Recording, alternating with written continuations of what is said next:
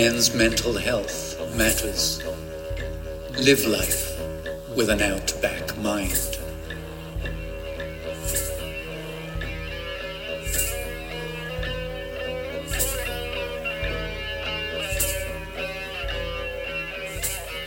Thanks so much for joining in episode 205 today with Mr. Xavier Ellis. Uh, now, a few of you would remember Xavier as a uh, great AFL player. Played um, with Hawthorn and uh, the West Coast Eagles uh, and won one premiership, played in three, but uh, was able, only able to win one. But that's a lot more than a lot of us. So, um, uh, yeah, I'm sure we're going to have a good yak about that, uh, his journey to be able to be successful as a footballer.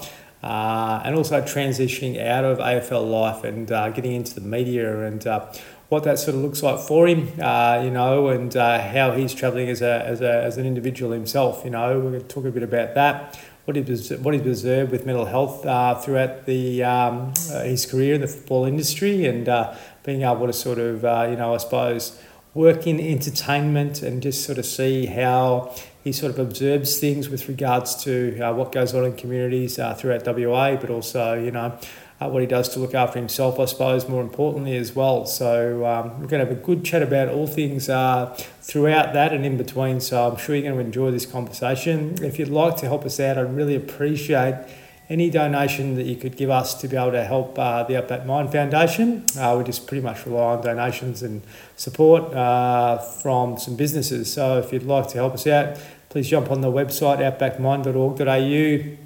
Uh, you'll see some uh, options there. If you work for a company that might be interested in partnering with us, um, you know, I'd be keen to have a chat to see if we're aligned and um, see if we can help uh, support more guys throughout regional Australia. So jump on, have a look. Uh, if you'd like to email me some feedback on the podcast, really appreciate that. It's support at outbackmind.org.au. G'day, Xavier. G'day, mate. How are you? Great to be uh, great to be on the line today. Yeah, sure is. Uh, in WA, it's a long way from Lakes Entrance, but uh, I'm sure you're enjoying it over there. Bloody long way, mate. When I first moved over, all I knew was uh, was the Subiaco Footy Oval that no longer exists. There's a school there, and uh, and the city where we stayed. That was it. So uh, when I moved over, I knew nobody and um, and didn't know any of the suburbs or where to live or what to do. But uh, I think it's been about eight years now, and uh, bunkered down here for a while. Unreal, mate. So, so just fast tracking a bit. You you got uh, taken from Hawthorn uh, to, to to the Eagles, didn't you? So they just plonked you there, and uh, it's pretty much fend for yourself when you arrived.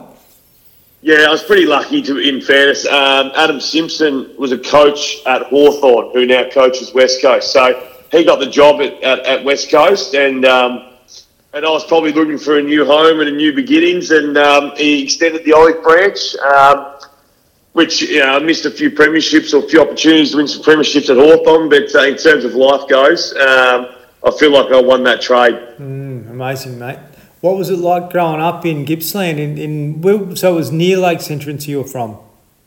Yeah, so Lakes Entrance, a few people might be familiar with, but I was the next town on, uh, Lake Tyers Beach, which has the uh, has a pub and a general store. So um, I feel like if, you, if you've got a pub and a general store, you're a town. Um, so yeah, Lake Tyers Beach, about oh, maybe four and a half, five hours from Melbourne. Uh, just grew up 15 k's from from Lakes Entrance, where all the sporting codes played, you know, cricket, basketball, um, footy, of course, uh, athletics, everything in between. So, mm. mate, growing up in the country, uh, would I do it now? Probably not, uh, because I'm, I'm, probably too wired to be to be back back in Lake Tyers Beach. But, um, mate, as a kid, I wouldn't change it for the world. Mm. Are your parents and family still back there?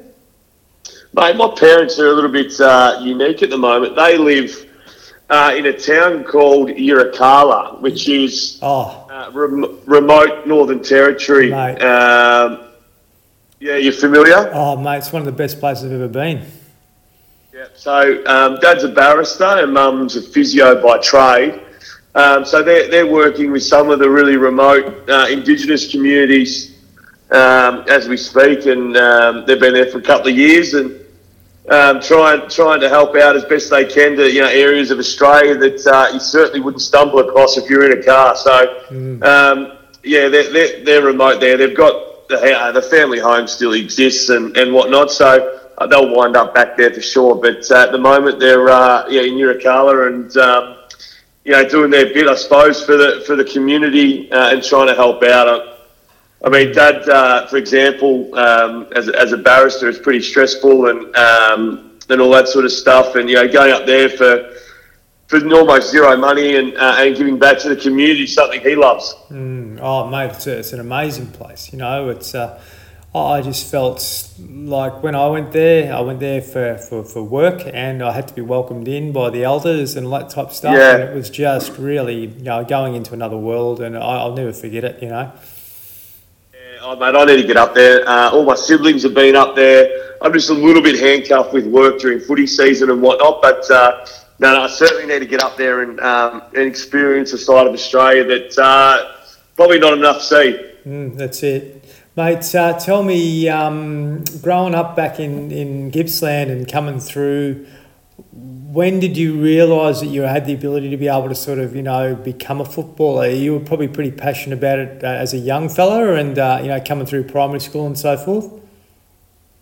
Yeah, uh, look, I was I was pretty good at, at, at, most sports, and I say that without being uh, arrogant because there was only 10 people in my town, so you thought yeah. you were good at everything because the, the, the, pool you're competing with was tiny. So, uh, in terms of AFL and stuff, that was that was never on the cards. Like, I never really met a footballer. Uh, I loved watching it, but mate, I was just in love with the Lakes Entrance Football Club, uh, and I admired the players that played in the seniors uh, for Lakes Entrance. So, in terms of whenever, when I thought I was good enough to, to maybe play AFL, um, some would say I was never good enough to play AFL, but um, the uh, probably when I was 13 or 14, um, I was uh, lucky enough to make the Vic Country side. Now, that Vic Country side was captained by Joel Selwood, um, who was incredible at that age. He, he, was a very, very good footballer, best footballer by a long, long way. Uh, and then there was a blanket over probably the next 10. Um, so I thought I was good enough to play for Vic Country, but AFL was probably I went to Ireland under 16s um, to do the international rule stuff as a part of an AIS campaign. And um, maybe then I, I, thought oh, I might not be good enough, but at least I'll probably be in the mix to um, you know, play under 18 level and, and, maybe be looked at by one or two teams. So um, I never really thought I was, uh, other than being a Lakes entrance uh, best and fairest winner, I never thought I was probably going to be able to play AFL. Mm, amazing, mate. It's interesting, isn't it? Like, you know, the pathways are probably a bit different now than what they were back then, but, um, you know, just uh, really, I reckon the ones that, that, that I observed uh, back in the day and the ones now that are probably really dedicated and anxious are the ones that, um, probably get out of balance. But it sounds like to, to me that you were pretty. Uh, pretty carefree with it, and if you got an opportunity, you did, and if you didn't, you know, you'd go on to other things. Yeah, look, mate. I um, I, so my first year I was drafted. I was in year eleven at school, and uh, my parents, uh, oh, they didn't make it compulsory, but it's compulsory without making it compulsory that I finish school, graduate, put AFL football on hold for a year, play school football, try and do a, a normal upbringing. So I did that. I had a year off football in year twelve. Mm. Broke my ankle anyway, so it didn't really matter too much. I didn't play a lot of football, but um, yeah, you're probably right. Um, I, I would have found my path in life had it not been football. I don't know what it would have been because the football was, um, you know, in, in, me as a youngster. But um, I went to boarding school, uh, so plenty of opportunities uh, at a school in Melbourne, and then also plenty of opportunities with the mates I met in boarding school from the country. So mm. um, I would have found my path. I just, I just don't know what it would have been, to be honest with you. Um, along the way, uh, the academic side of my family, they're all my siblings are all extremely academic, and I'm not. So uh, I'm not quite sure what happened to me there. It went uh, one two skip a few when it got to me the uh, the brains. But um, yeah, it's interesting. I, I, love footy, but in terms of being so far away from it, I didn't really have any expectations of ever being able to do it. Yeah, yeah, you had some pretty high profile people at school with you, didn't you? Like Tom Hawkins and a few of them. Yeah, Tommy Hawkins was my first ever roommate at boarding school. So, uh, rolling in on my first day, there was a big six foot six um, chunker lying on the bed uh, with his mum unpacking his jocks. So I knew straight away. I knew he was a bit of a softy uh, and had a gentle soul from the start. When the first conversation was whether he wanted his jocks on the top draw or the second draw, So. Um, yeah, Hawkins was my uh, my year at school, my roommate, uh, and then even when I played for Gippsland that year um, for Gippsland Power, um, which is the, the TAC sort of Colts level in WA. Uh, we had Scott Pendlebury, Dale Thomas, Trent West, um, Lachie Hansen, Jay Nagle. We probably had about 12 drafted. So, uh, very fortunate to have an exceptional uh, under 18 side to fall back on, and then also the school football team. Uh, we, we, we, we were average. We were, we were just middle of the middle of the run, but uh, it was bloody good fun. Mate, like you, you, you had like honestly some, some pretty unbelievable people around you from them, but also to walk into Hawthorn and have you know the, the caliber of people that you sort of were mixing with um, in its infancy back then, because you sort of come into that system at a pretty unique time. We roll. I was a little bit lucky that I missed the absolute garbage by two years. The um, the first two years of Clarkson was I think second last and third last. Mm. Um, so they found it tough tough then, and then um, my first year, I think we scraped into finals, then won the flag in the second year. So, mm. um, yeah, no complaints there. But you, you land in a draft, uh, Roughead at pick two, Franklin pick five, Jordan Lewis pick seven or eight. Um, I mean, you set up a dynasty in one draft, and then to uh, to sprinkle Cyril Rioli around at Grant Birchall, um, you know, the list goes on of just young talent. Um, yeah, it was pretty special to, to go through and when you're the age of 20, you think at the age of 20 you're old and experienced and understand life, but mm. uh, reflecting now 20 and 21 and, and being able to win a flag and playing some big games and sit back and watch, you know, Lance Franklin at the age of 21 be the best player in the competition. Mm. Uh, you sat in awe and, and, you know, admired Luke Hodge and Sam Mitchell and, and those guys. I just couldn't get over that they knew my name more than anything. I, I just sat, and it probably was a, um, an issue for me for a while that I admired the players probably too much. Mm, I remember uh, I was living in Tassie. I remember your first game in uh, at, at, at Launceston. Yeah, no, we um, the Tassie experience um, was always an interesting one because I couldn't get my head around playing at the MCG. Why would you give up a round of footy and not play at the MCG? But mm. uh, you go down there and we never lost, so I could mm. completely understand it on the flight back. Um, it'd be cold, it'd be windy, it'd be blustery. Um, but gee whiz, would absolutely love it and get the points nearly 95% of the time. Mm. Oh, mate. It was like, you know, just, just getting off track a bit, but it was good for the state, still is good for the state to have that connection there. You know, um, Tassie really needs its own team. It's always wanted its own team. Football's declined down there dramatically. You know, if it had had something you know that connection there permanently, I think it'd really reignite things. But um, what was your experience? You were just sort of happy to get out of there and um, and uh, you know sort of not have much to do with. Um, with, with, with, with Tassie, or was it something that you sort of the players embraced as you as you sort of got into it more? Uh, oh, mate, I'm an advocate for the team being in Tassie, uh, most certainly. Yeah. Um, so the 19th team uh, should be announced sooner rather than later, I would have thought. But um, I, I, could do with never going back to Launceston, but I absolutely love Hobart and areas around Tassie. So mm. when you fly in and fly out, I probably did Launceston 25 times and only Hobart once. And you're like, oh, you know, Tassie's such a beautiful part of the world. Um, you know, I was even saying to a group of friends, uh, it was last week that we, we should organise a golf trip um, down to Tassie, Barnbougle or something, and then. Yeah um, bring the wives and kids because you know there's so many beautiful regions that we could go visit. So, mate, I'm, I'm an advocate for Tassie. I'm an advocate for um, certainly it wouldn't be an issue. People players living in Hobart. Uh, and you know, training there, as you've seen, the cricket's there anyway. So there's, there's professional sports down there. Um, so I look forward to seeing that in the near future. Yeah, mate. Did you get on well with Birch? Yeah, Grant Birchall drafted my year. Uh, went to Ireland with Birch when we were 15.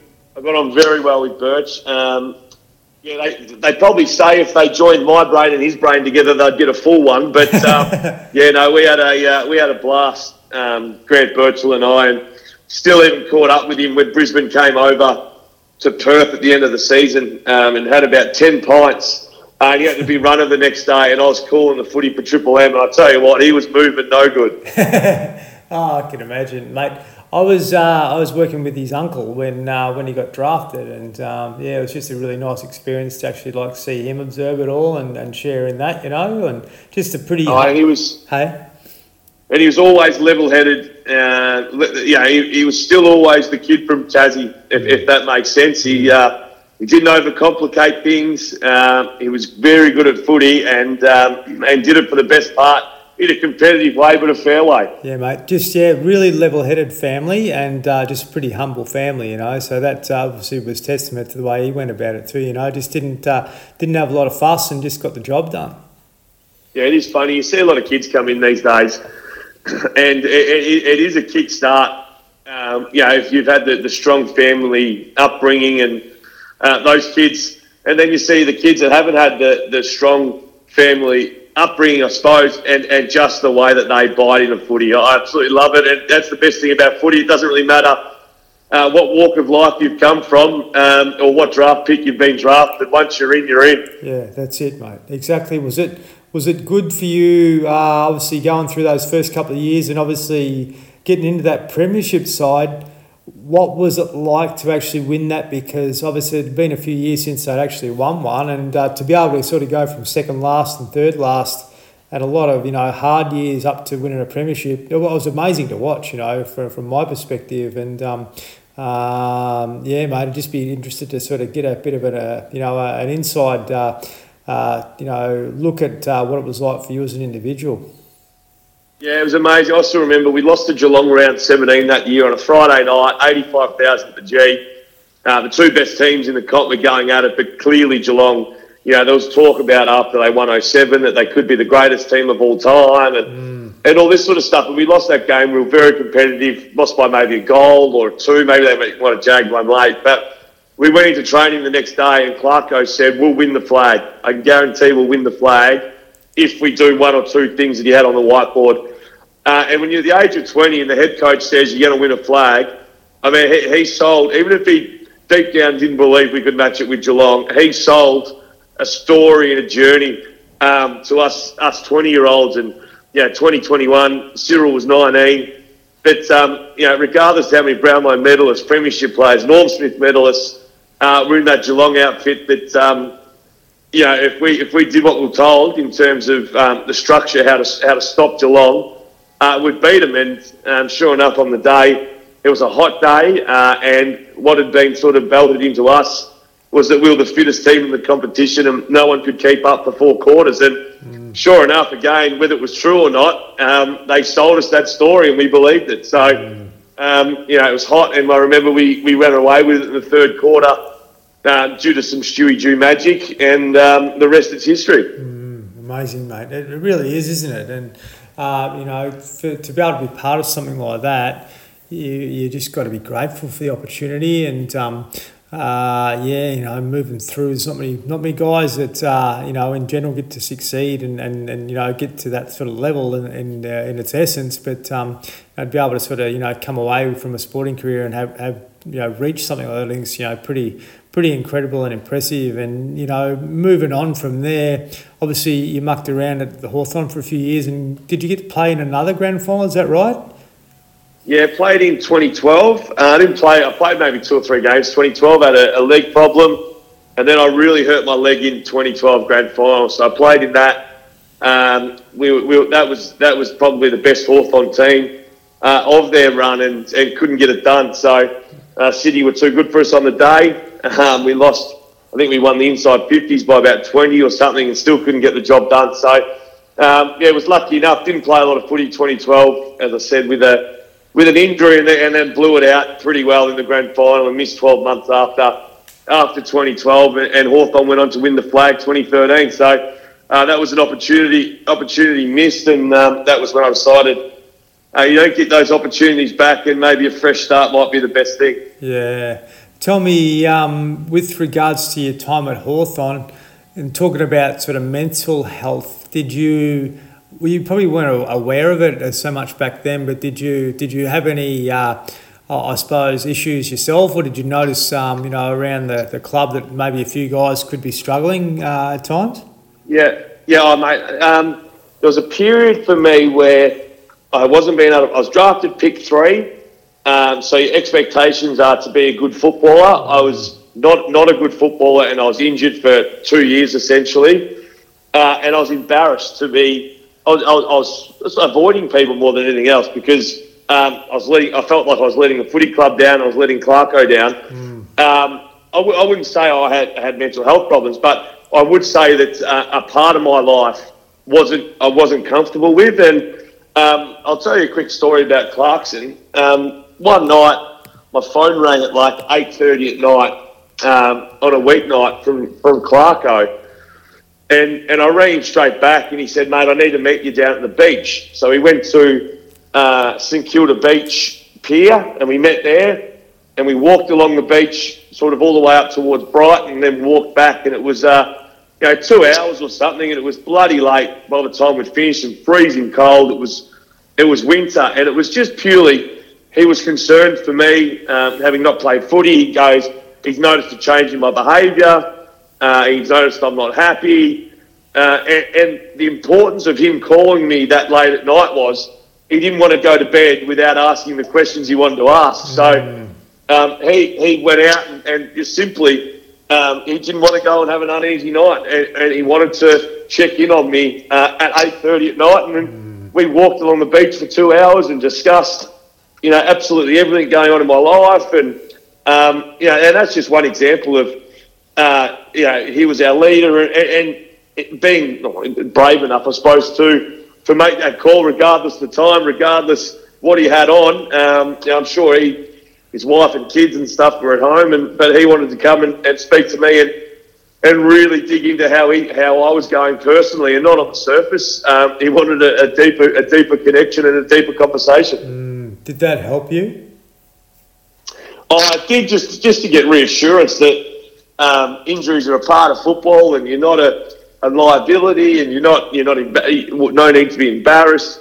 And uh, don't get me wrong, uh, it certainly helped uh, but deep down, still deep down, I was like, I, I feel like I'm letting people down, and that's probably why, in the end, I, I, I needed a change to get out of Melbourne. Yep. Yeah. Well said, mate. And good on you for um, for for embracing that, you know, and, and good on him for, for taking that initiative. And, and that's intuition Yeah. in its essence, isn't it? And that I believe that's that's a good leader. Like they they're not just worried about performance. That's part of what they do, but primarily if they're they're they've got care for their people first and foremost. Then you know I believe the rest takes care of, of, of itself. And I've seen some great leaders that have probably been decimated a bit. Like you know, talk about Tassie Matthew Armstrong. He he he like had his heart and soul in that club, and, and he got moved on, and uh, I could see the anguish in him when that happened. But um, uh, you know, for someone like Clarkson, I think they're very similar. They- They're probably when you say we wouldn't say average footballers, but they weren't champions uh, at, you know, at at VFL or AFL level, but they were you know good people and good leaders, and um, and uh, you know I believe you know Alastair Clarkson is one of those people. He just has the, the uncanny ability to be able to recognise in someone something, uh, and that's not uh, that's not learnt. You know, it's actually intuitive behaviour that um, it's pretty rare, and that's what makes those guys you know special and successful at the end of the day. Well, you can just go through the premiership coaches. Um, you know, Chris Scott was a good player, but not not a Michael Voss superstar. Uh, Luke Beveridge was a good player, not a superstar. Damien Hardwick was a good player, not a superstar. Uh, uh, Clarkson similar. It's their ability to to level up and level down to uh, to all capabilities, I suppose. Mm, that's it. Yeah, absolutely, mate. It's it's rare and it's definitely needed. You know, uh, you'll always remember the school teachers that were probably like that, but there was a lot that weren't. You know, and um, um, you know those guys that they can they can contribute to your life outside of performance. I think that's that's really really key and important. So. So, you know, when you went over there to WA, did you have trouble fitting in? Did you, did you know many guys, or how did it sort of look for you, uh, other than Simo? No, no, I didn't know too many. I knew I was lucky enough. There was Scott Selwood, Joel Selwood's little brother. Oh, yeah. uh, who I'd who I'd met fleetingly uh, once, maybe or twice, uh, and Luke Shuey, who I'd met at Eve nightclub one night, and that was about it. So uh, I remember day one I landed. There was a Beaufort Street Festival um, on in Perth. It was about 48 degrees. I didn't have any shoes on. I burnt the bottom of my feet, but we had about 10 beers. Uh, and that and that was a real icebreaker for me to get to know some of the blokes. Uh, and then I was actually, funnily enough, dating a girl from WA, but in, living in Melbourne. Um, so once uh, she did, she didn't move over with me, um, she stayed in Melbourne. Now now married with two kids in WA. But um, yeah, the, her family's over here now as well. Oh, not now. Her family's over here. So uh, once I got in and, and, sort of started to meet a few more people, and um, my wife's um, grandfather's a, a, bit of a footy legend over here, so he's he's well respected and known, and, and that helped big time. Me saying I was associated with uh, with John O'Connell or the O'Connell family just because they're lovely people, um, mm. people willing to give me a helping hand. Mm. Mate, um, on the beers and that, did that affect your like your the way you played and, and, and your recovery and that sort of thing? Because it was still probably pretty well accepted mm. back then to, to have a few beers and, and that. And did you find it knocked you around um, and you probably could have got a bit more out of yourself if you weren't doing that? It's funny. I, I think there's a there's a fine line. So most certainly, it's not helpful uh, in a physical sense, but I do think that the ability to, to team up with your mates and your teammates and, and take your relationship from the gym and the and the running track to a more of a personal level. Mm. I think that plays an important part as well. So uh, everything's done in limitations and, and, and, restrictions around what you do, but I, I, certainly feel as though there's there's the best of both worlds uh, if it's done the right way. Yeah, that's it. It's uh, you did right, and having that balance um, is really important. pardon me, but um, I, I, just reckon, um, uh, yeah, you know, I've observed. I'm, I'm, I'm older than you, but I've observed over the years just how how the culture's changed, and you know, having yeah. guys have gone the whole season without drinking, and that was unheard of, you know, back in the day. But um, was there many players that you played with that didn't drink at all?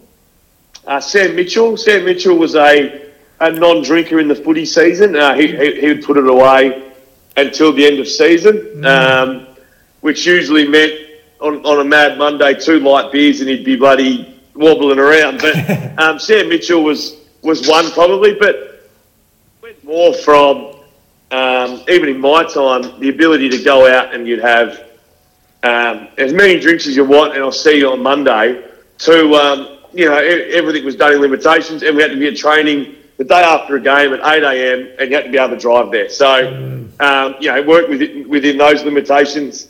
Uh, and we, that's sort of how we used to judge our, um, our ability to go out and enjoy a few drinks with our friends was, you know, if we had a six day break, you had to be able to drive. Uh, if you had a seven day break, you didn't have to drive, but you had to be able to drive the next morning or whatever it was. So, mm. um, yeah, as I said, it was all done within within limitations. And don't get me wrong, people people stretch those limits occasionally, but all in all, I think it was um, it was always done the right way. Yeah, mate. Interesting. Um, like so, it was pretty loose when you first got in. Like you, would be able to sort of go and hit it pretty hard, and then um, it tightened up as you went on. Yeah, absolutely. Um, oh yeah, when I was you know eighteen, I still had. So when I was drafted, I was drafted seventeen. So I had a year of 18th birthday parties. um, whilst I was on the list, and I think you could have, if, if we didn't have footy the next day, training the next day, there certainly was the ability to empty the uh, empty the carton. But um, you know, as, and also you get older and you realise that footy doesn't last forever, and opportunities, and um, you know, if you've won one premiership at twenty, you, you assume you're probably going to win another one or two along the way. But mm. unfortunately for me, it didn't happen. So you start to see father time approaching, and uh, time gets away, so you slow down pretty quickly. Yeah, mate. Good on you. You know, I think that's really awesome that you've been able to have that awareness through throughout the whole journey, and you know to where you are now. And uh, it sounds like you're loving WA. What was it like to transition out of uh, footy, and and you know what was next for you to get straight into the media then, or what'd you do? Uh, no, oh, there's a little bit anxi- uh, a little bit of anxiety around. It, to be honest with you, I wanted to stay in football, uh, and probably do want to get back into football at some stage. I, I don't make that any kind of secret. Um, that if an opportunity was there for footy, I'd love to to sort of bounce back into it. But um, I originally started doing a little bit of uh, work with young um, 15, 16 year olds with who probably weren't going to go off and weren't destined to be academics, but they used football as a as a tool to, to get these young young students through through their education mm. uh, by using football as a bit of a trigger and, and whatnot. And then two of my best mates were in, in the media doing radio over here called Will and Woody, uh, who packed up and moved back to Melbourne. And it's just all about timing in life. And um, they moved out and, and I moved in. So I did, and I tell you what, I didn't wait for their bodies to cool either. The minute they moved out, I moved in. and, and you got into radio like through uh, Triple M or one of those networks back then? Yeah, so I was um, my last year of footy. I was a a, a guest for Will and Woody, who I just mentioned, as a West Coast player. So I'd go in there once a week uh, and just do a little segment with them. Now uh, I was injured for most of the time, so I couldn't really do the the basic football chats about credit credit to and we've got to be stronger and we've got to be better and all this sort of stuff. So they made me do some some bits and pieces that was a bit yeah good fun and, and, and we had a good laugh doing. So um, just by being injured, I accidentally got a crash course in radio. Mm, and you're loving it? Uh, I love it, mate. Yeah, breakfast radio, early hours. Um, but uh, and I've got two kids now, which so you burn the candle at both ends a little bit. You're up early, and then when I finish, um, now I'm speaking to you today about midday that uh, I can go get the kids now if I want. We can chill out in the backyard, and in summer get in the pool and, and whatnot. So by the end of the day, um, the curtains are closing over the eyelids. But uh, oh mate, I get I get a good amount of holidays to recharge the battery, and um, you know every every young family has their has their times where the uh, where they're tired and, and you're having a barney with the missus and you're trying to both get through it and, and whatnot. So uh, we're no different, but um, yeah, I wouldn't change it. I, I do enjoy it. Mate, a uh, couple of questions. Three best people you played footy with? Uh, the three best players or the three best people? People. Uh, Chance Bateman. Yeah. Uh, when uh, Hawthorn um, star, he, he, he, could have been a star. He was such a team oriented oriented player, broke down many boundaries for young Indigenous players as well. So Chance Bateman absolutely loved. Uh, so much so we'd play golf twice a twice a week together. I was shit out at golf. He was a star at golf. It was good fun, um, and, and I, I, can't go past. I mean, the two leaders I was lucky enough to play under, uh, being um, obviously Sam Mitchell, the, the premiership captain of mine in 08 hard working, uh, built his career. Yeah, his story to go from nothing to a Brownlow medalist, didn't get drafted, then went played the VFL, then went and was like a backup midfielder, then captained the club, won a premiership, won a Brownlow, then won three more premierships at the end. Uh, incredible journey, and I think Luke Hodge's probably the other one from you know a kid from Colac that probably had a couple too many kilos around the waistline to um, to being an absolute talent. Mm, yeah, mate, and very humble too. You know. What about the best three players? Uh, best three players: Lance Franklin, straight to the top of the tree. Um, you know, what he did at the age of 21 was incredible. So Franklin goes in at uh, numero uno. I'll, I'll name some Gary Ablett Jr. I know I didn't play with him, but uh, th- th- those two were just were just miles above everyone else, I think. And coming in at number number three uh, in terms of players I played with, Josh Kennedy from West Coast. Uh, any mm. player that can kick seven goals on a day, uh, it just you turn up. And my theory on midfielders was as good as Gary Ablett was, and he was a mega star. He'll have thirty-five to forty touches. Sam Mitchell will have thirty touches, so they're head to head. But if Josh Kennedy or Lance Franklin kick seven goals, it's game over. Yeah. It doesn't matter what happens; it's game over. So uh, I love my big forwards, and I was blessed to play with one that's kicked a thousand and one that kicked seven hundred. Mm, yeah, mate, pretty, pretty lucky, absolutely. What about the best three? Um, the, the, the, the, two more questions. The, the, the best three hard or the, the hardest workers, the top three that you uh, that you that you saw, inside and hardest outside workers. the club. Inside and outside. Yeah. Hardest workers, a name that floats around these days as a coach. Um, I think he played maybe 90 games. I, I might have undersold him. Here. Tim Clarke. Mm. Uh, Tim Clarke was at Hawthorn when I first arrived, and he was as heart and soul as, as you could imagine. Uh, Shannon Hurn, former West Coast captain, premiership captain, mm. more just he's a bloke from the farm, never changed, uh, never complained, did all the work. He wasn't an exceptional runner. He was just a, a country boy who loved footy and uh, did it all the right way. So absolutely loved um, loved my time with with Shannon Hurn and another one would probably be in terms of hard work. I mean Isaac Smith, uh, who just won the Norm Norm Smith, mate. I, have never seen a runner like it. It was um, when we do two k time trials. If you, you start a lap in front of him, and you'd lap you by the end. So, mm. um, yeah, no, you, you just his work, his ability, and I know that you're naturally gifted with a bit of that. But um, you know, his ability to run was the best I saw. Mm, amazing, mate.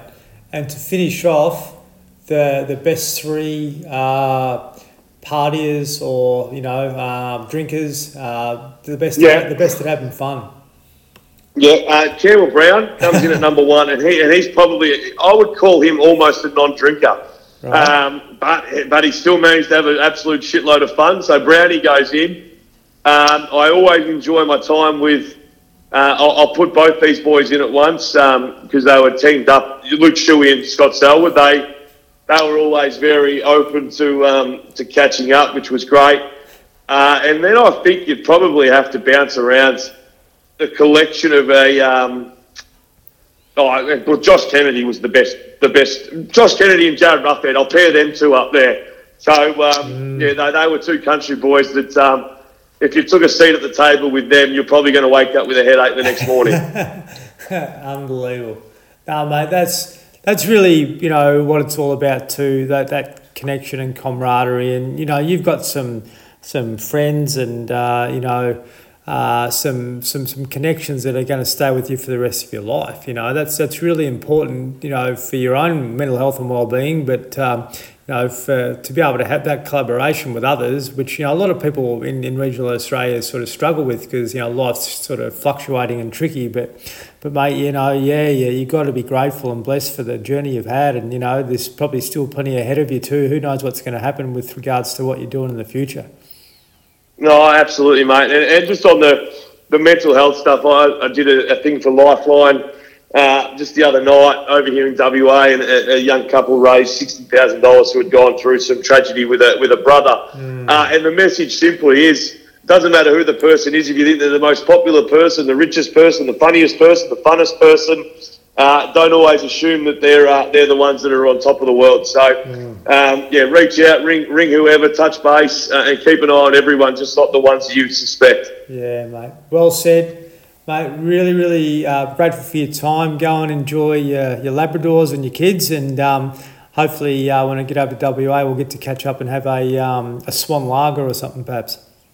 Yeah, mate, I'll have a single fin, but I'll buy you a swan. How's that sound? Sounds good. Appreciate it.